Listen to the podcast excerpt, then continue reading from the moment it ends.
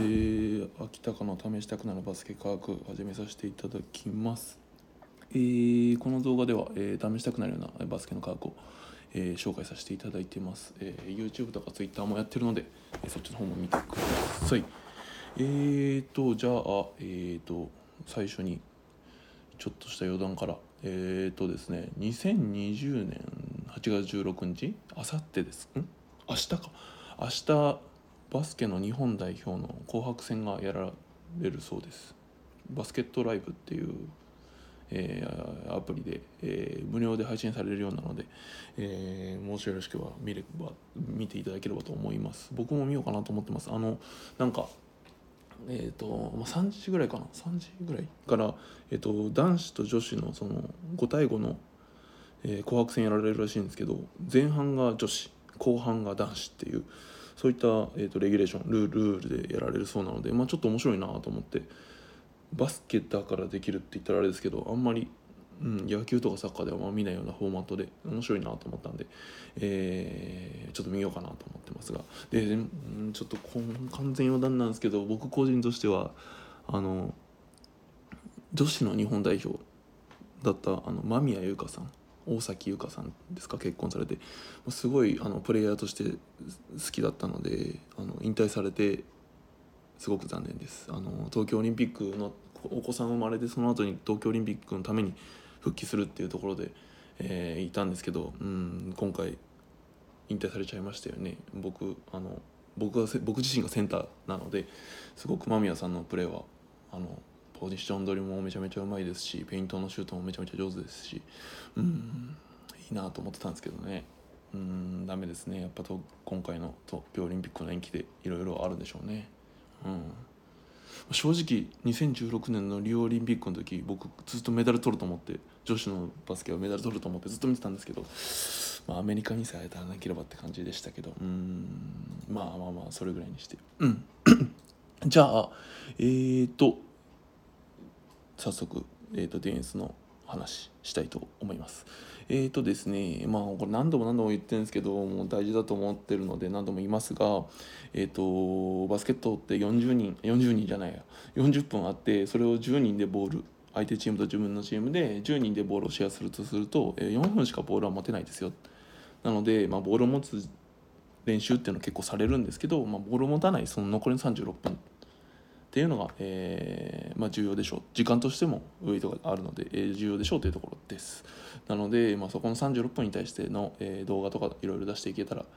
より有意義かなと思って、まあ、ボールを持ったスキルとかは僕紹介できないので、えー有意義かなと思っています。で、えー、と今回に限って言うとディフェンスなのでディフェンスだと相手チームと自分チームで言うと,、えーとまあ、確実にこう20分ずつぐらいあるので、えーディフェンスの練習っていうのは、まあ、ボール持ってる時間時間よりも全然長いので、まあ、大事かなと思っていますので、えーディフェンスの話をさせていただきます。そうですね。まあ見ている方もディフェンスハイライトとか見ちゃうとあれなんですけど見ている方もフフルゲームとか1クォーター通して、えー10分通して見たりすると、えーそこら辺のディフェンスどう頑張ってるのかどういうふうに上手なのかっていうのが、えーよりこの動画とかを見ていただくと見方が変わるかなと思うので、えーみえー楽しく見れるようにこの動画を見ていただければと思います。でディフェンスの話なんですけど今回で4回目ですかね、えー最初シリンダーの話、えー、とバスケのルールのからまずバスケってあの一番曖昧というか、えー難しいところがファールの吹く吹かないのところのラインだと思っていますのでそこのファール吹く吹かないラインをシリンダーっていうルールを交えて説明させていただきました。まあ、簡単に言うと,、えー、とプレイヤーの円柱状、えー土管のようなところスペースを与えられてるんですけど円柱状のエリアはオフェンスディフェンスともにまあ接触が許されている。逆にその円シリンダーの外に出るとファールになっちゃいますよっていうところを軽く話しました。で、えーその次2回目は、えーディフェンスの反応速度と選択肢の話。えー選択肢を減らすと人間というのは反応速度が上がります。逆に選択肢が増えると反応速度っていうのが遅くなるので、えーオフェンスの選択肢を減らす形でディフェンスをする。か、えーもう相手のことをオフェンスのことを事前に調べといて、えーシュートがないならシュートには反応しない。左手ドリブルが下手なら左手ドリブルのドライブにはもう反応しないというふうな割り切りでディフェンスするっていう、えー、ちょっと逃げなディフェンスですけどっていうのもあるかなと思ってるんでそこら辺を紹介させてもらいました。逆にオフェンス側からすると選択肢、えー、ディフェンスに対する選択肢を増やしてあげる。シュートもあるんだよ。左手ドリブルもあるんだよ。右ドリブルもあるんだよっていうふうに選択肢を増やすとよりえー、オフェンスが有利になってくるのでオフェンス側からしたら、え、選択肢を増やすということをするっていうのはいいかなと思っていますという話をしました。で前回が、えーと、ディフェンスは脱力した方がいいんじゃないっていう、えー、っていうことが示唆されている論文を初めてですね交えてですね、えーと、地面を、踏ん張るというよりもちょっと脱力した状態でディフェンスすると反応速度がまあ上がりますよというところを話してさせていただきました。で今回でそれが前回までの復習です。で今回ですけどオフェンスのシュート成功率を下げる方法を一応2つ紹介したいと思ってます。で結局、えーと、シュートの確率を下げて一番最初に話しましたけど期待値っていうところ？期待値の話はちょっとまあ最初の紹介の放送で話したんでちょっと割愛しますが、えー、期待値っていうところを減らしていくと、えー、良いと。えー、例えばまあ説明しますけどシュート2点のシュートをですね50%で決めると、えー、2点 ×0.5 で期待値は1ですよとか3点のシュートを40%で決めると 3×0.4 で1.2ですよあだからスリーポイントの方が期待値高いんですねとかいう話。で、まあ、そういう計算すると、まあ、フリースローが一番期待値高いんですけど、まあ、それはちょっと初回の放送を見ていただければと思います。で、えー、オフェンスのシュート成功率を下げる2つの方法というところを説明しますがまず、えー、1つがシュートコンテストっていう方法で、えー、この実験だとあこの論文だと40%から33%に下がるっていうところで、えー、マイナス7%って書かせていただきました。でシュートコンテストってまああれ、まあ、結局要はシュートチェックです。シュートチェックをするとマイナス7%っていうところです。シュート,、まあ、シュートコンテストコンテストってまあね何かのコンテストなんですか？ウェイトリフティングのコンテストとか。あないのかな？競争っていう意味なのでシュートに対する相手オフェンスとディフェンスのせめぎ合いっていう意味だと思われます。まあ、シュートチェックのことだと思っていただければいいです。で2つ目がオフェンスとの間合いです。えーと、ノーマークの状態あとはワンアームアウェイ、え、腕1本分の距離。あとはハーフアームアウェイ、えーと、腕半半分ぐらいの、えー、距離。腕半半分の距離。とあとは、えー、接触。体が接触状態した状態でのシュート成功率。あとは、えー、1人ではなくてダブルチームでのシュート成功率っていうところの関連性をちょっと説明して、えー、どういうふうにディフェンすればいいのかなというところを、えー、数字でちょっと理解するっていうところをさせていただければと思います。でじゃあ早速いきますが皆さんシュートチェックってどれぐらいやられてます？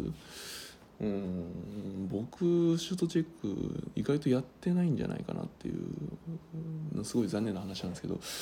今回のであの論文見てちょっとシュートチェックを多めにやろうかなと思いましたがえーとこれちょっと2017年の、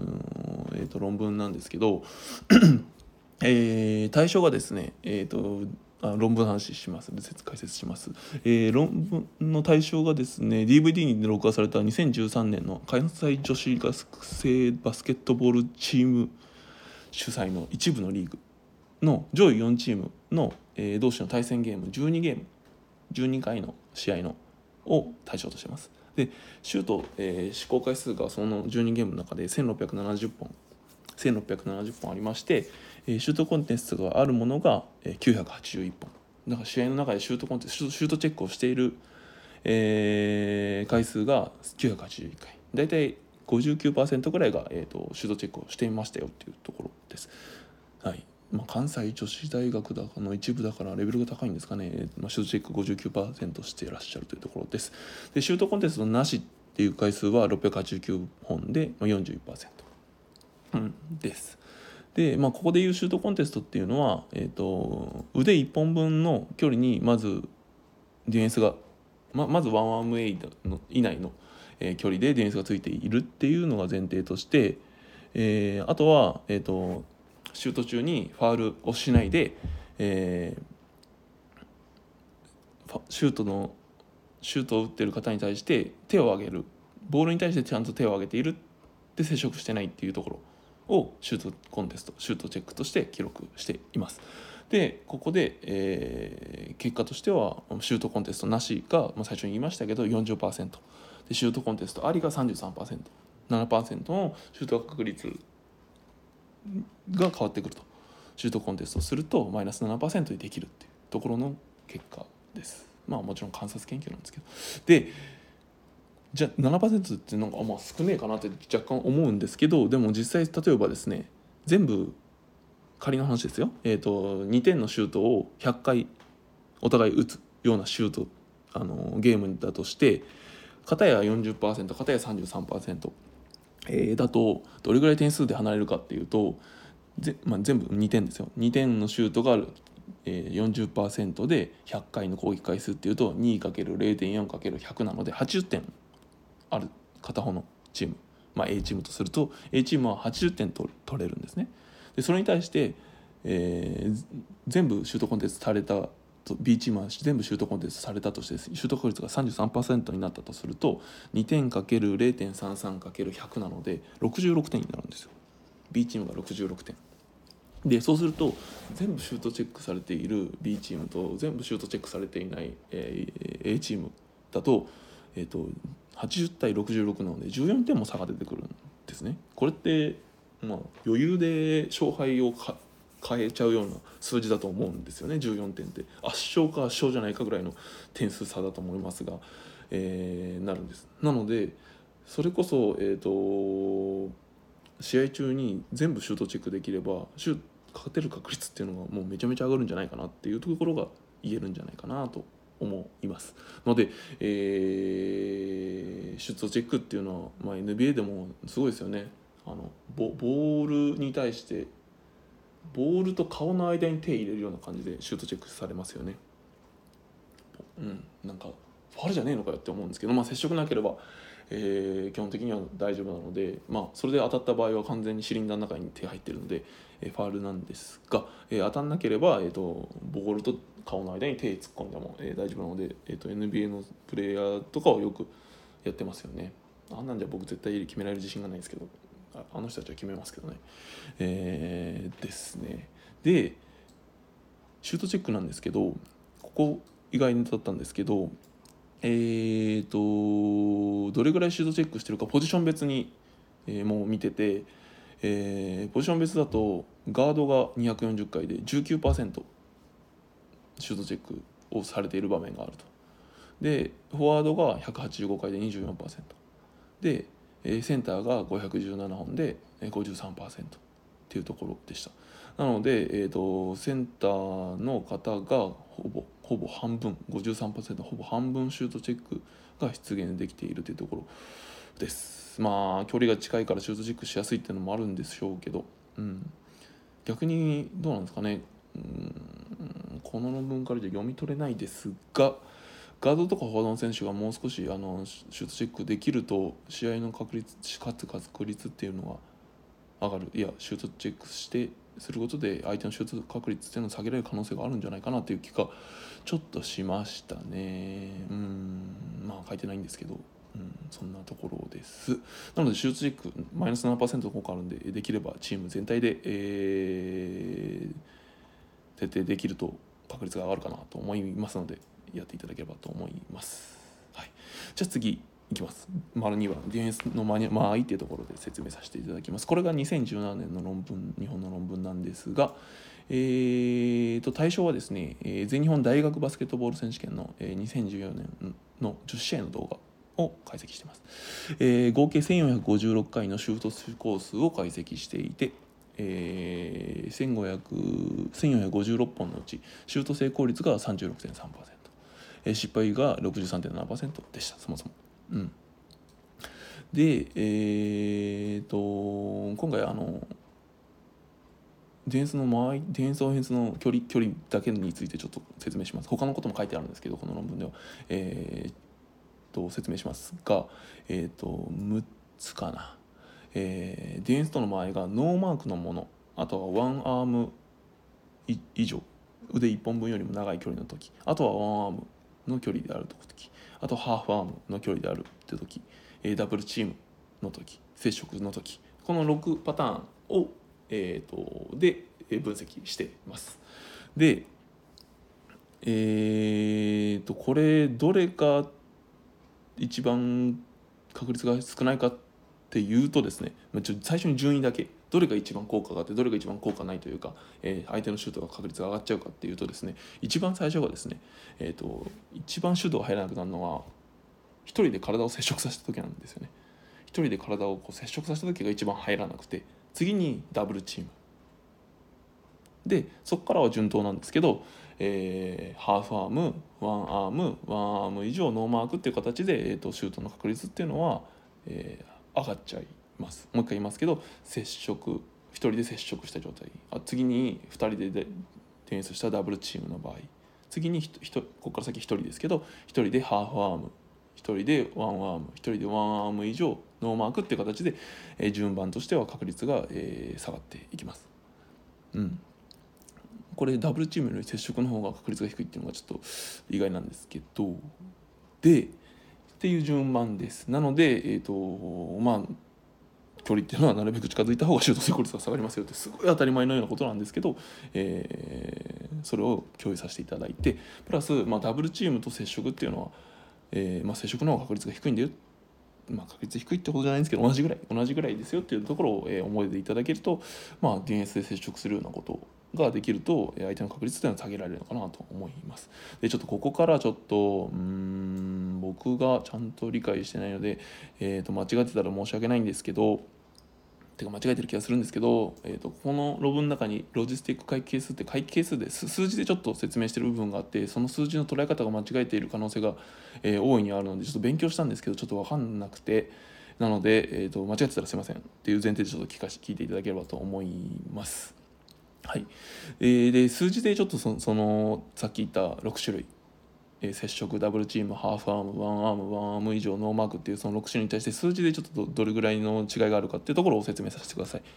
えー、誤ってる可能性あります。誤ってたら指摘してください。えーと、この論文では、えーと、ダブルチームを基準として、えー、数字を出してます。うん、じゃあ、えーと、そのダブルチームでのシュート確率を仮に20%として仮定して、えー、説明していきます。でダブルチームを基準としているのでダブルチームを20%と仮定すると接触っていうのが、えー、回帰係数でマイナス0.109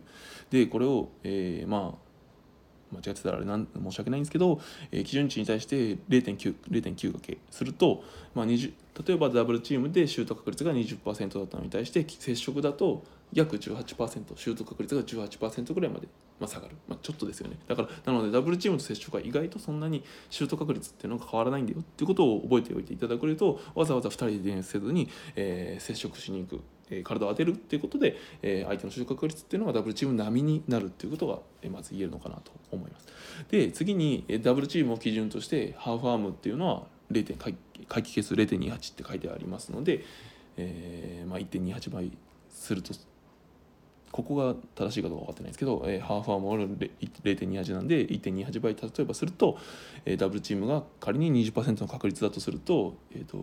ハーフアームの場合は26%、まあ、6%もシュート確率が上がってしまいますよっていうところです。で次にワンアームなんですけど回帰係数0.428なので、えー、ダブルチームが20%だとすると,、えーと、ワンアームだとシュート確率が29%、まあ9%、まあ、さらに上がってきてしまうと。でワンアーム以上になると回帰係数0.769なのでシュート率がダブルチーム20%に対して35%まで上がってきちゃ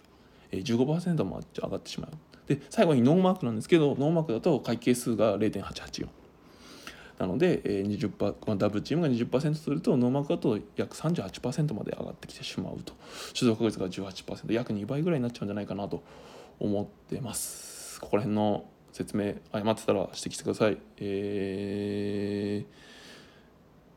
ー、とですね、えー、指摘していただければまた説明欄で後で、え、修正版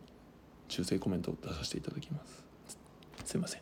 なので、えーと、ざっくり言うとですね、えーと、ノーマークとワンマークワンアーム以上ってあんま変わらないんですよ。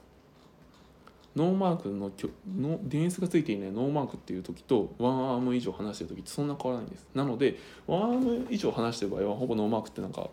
どっかで聞いたことありますけどなんかよく言われたりしますけどまあその通りなんですよね。実際にノーマークとワンアーム以上っていうのはほぼほぼイコール。で次にワンアームっていうのがちょっと確率が減ってですね、えーいると。なのでワンアームより近い距離で初めてまディフェンスいる意味あるのかなっていう感じです。でさらにハーフアームで腕半分半分分距離をのなると、まあ、さらに、えー、とワンアーム以上からワンアームの比率ぐらい下がってくる。確率が下がってきます。で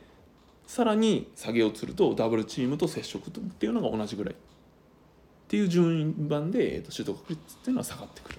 ていうことを理解していただくといいかな。と思います。なので、まあ、2つですね。ここから言えることは2つだと思ってます、えーノーマークとワンアーム以上だとそんなに習得率なんか変わらないのでワンアームよりは近づきましょうよという話。あとは、えーとえダブルチームと接触っていうのはほぼほぼ変わらないので、えーまあ、2人かけても接触させに行っても一緒なので、まあ、無理にダブルチームやる必要ないんじゃないかなっていう、まあ、シュート確率に関してですよパパスからスティールさするとかそういうのをダブルチームでそういうのを狙ってたら全然違う話は違うんですけど、えーシュート確率を下げるという意味では接触っていうのはダブルチームとそんなに変わらないですよというところです。はい以上ですが、えー前回前々回かな、えー、とシュートの選択肢を減らすために、えー、とハーフアームより近づいて、えー相手のシュートっていうのに反応しないでも、えー、とシュートチェックできる距離にすることで選択肢を減らしましょうって話しましたけど、まあ、結局そのハーフアームで強くってシュートチェックをすることでシュート確率も下がってくるのでまあえーハーフアームより近づいて相手のシュートの選択肢を減らすっていうのはまあいい手段なのかなとは思います。うん、思ってます。うん。はい。じゃあ以上ですが、えーとうんまとめると,、えー、とディフェンスっていうのはシュートチェックすることでマイナス7%までするので、えー、いくので、えー、とぜひチーム全体で1試合通して、えー徹底していただけると試合の勝ちに結ぶ結びつくつきやすくなるのかなと思いますので、えーぜひやっていただけたらと思います。であとはディフェンスの間合いっていうのは、えーノーマーワンアームより近づかないとさすがにあんまりシュート確率っていうのには寄与しないのでできればワンアームより近づいてくださいねというところとあとはまあダブルチームと接触っていうのはそんなに変わらないので2人で行っても、えー1人で接触しに行っても変わらないので、えーシュート確率って意味だと、まあ、1人で接触しに行ってもだけの方がまあ他のところにパス回せるでノーマーク作られるよりはいいのかなという気はします。はいじゃあ以上になりますが、えー、と次回は来週の土曜日やろうかなと思ってますがうーんちょっと余談チックな感じで、えーバスケの歴史ですかバスケットボールの歴史みたいなところをちょっと共有したいかなと思います。えー、とそもそもどういうふうにこのスポーツが生まれているのかっていうのをですねまあ理解できるとまた新たにうん見方が変わってくるかなっていう気はするのでバスケの見る方はですね。なので、えーバスケの見方を変える。あとは何だろうな。今後の予測？例えばそれこそどういうふうにこのバスケっていうのが生まれて、えーどういうふうにルールが変わっていってで今後どういうふうにルールが変わっていくんだろうっていう予測を立てると新しいバスケットボールのスタイルっていうのがまた生まれてきたり日本のバスケットスタイルっていう目指すべきスタイルっていうのがまあ見えてくる可能性があるので、えー歴史っていうのはうん、まあ、確実に過去の人がやった過ちだったり成功だったりっていうところが残っているのでそれをもとに学ぶっていうのは自分で失敗とか成功するよりも確実に学べることなのでそういったところの本とか事実から学ぶっていうのはまあ科学ではないですけど、まあ、ある種そういった、えー過去を振り返って、えその先に生かすっていう意味だと自分の経験よりはたくさんあるので、え意味あるのかなと思っています。うんまあ、ちょっと来週はバスケの始まりぐらいの話しかしないですけどもし、うん、また気が向いたらその先も話そうかなと思いますが、えー来週はバスケの歴史の話をしたいと思いますでその後うんコンディションの話で睡眠の話だったり、まあ、リバウンドの話だったりちょっとどれやるか迷ってますが、えーそのところを準備してますね。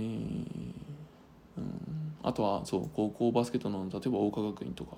えー強いところの高校だったり、えーというところの、えーまあ、書籍とかの紹介とかできると、まあ、面白いかなと思ってるのでそこら辺をちょっとずつしていこうかと思いますのでまた次回以降、えー見ていただければと思います。えー次回は来週土曜日